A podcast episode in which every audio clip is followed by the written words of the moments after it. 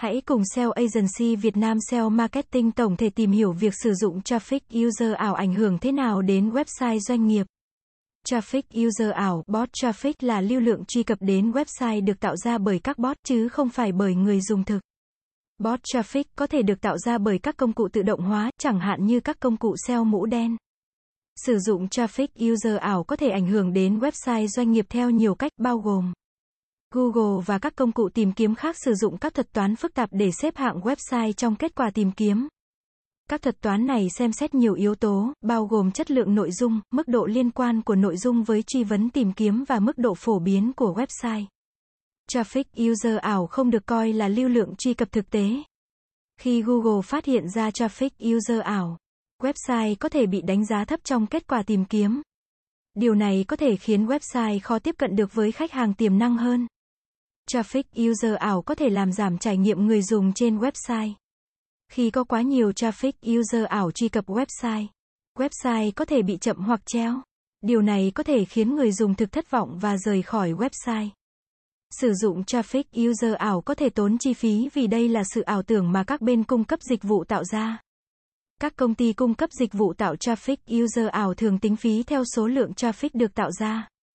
Traffic user ảo có thể chứa mã độc hoặc các mối đe dọa bảo mật khác. Điều này có thể khiến website bị tấn công và gây tổn hại cho dữ liệu hoặc hệ thống của website. Doanh nghiệp nên tránh sử dụng traffic user ảo để tăng thứ hạng website trong kết quả tìm kiếm. Thay vào đó, doanh nghiệp nên tập trung vào việc tạo ra nội dung chất lượng và tối ưu hóa website cho các công cụ tìm kiếm. Sau đây là một số cách để doanh nghiệp tăng thứ hạng website trong kết quả tìm kiếm một cách tự nhiên như việc tạo nội dung chất lượng. Nội dung chất lượng là yếu tố quan trọng nhất để tăng thứ hạng website trong kết quả tìm kiếm. Nội dung chất lượng phải đáp ứng các nhu cầu của người dùng và liên quan đến truy vấn tìm kiếm.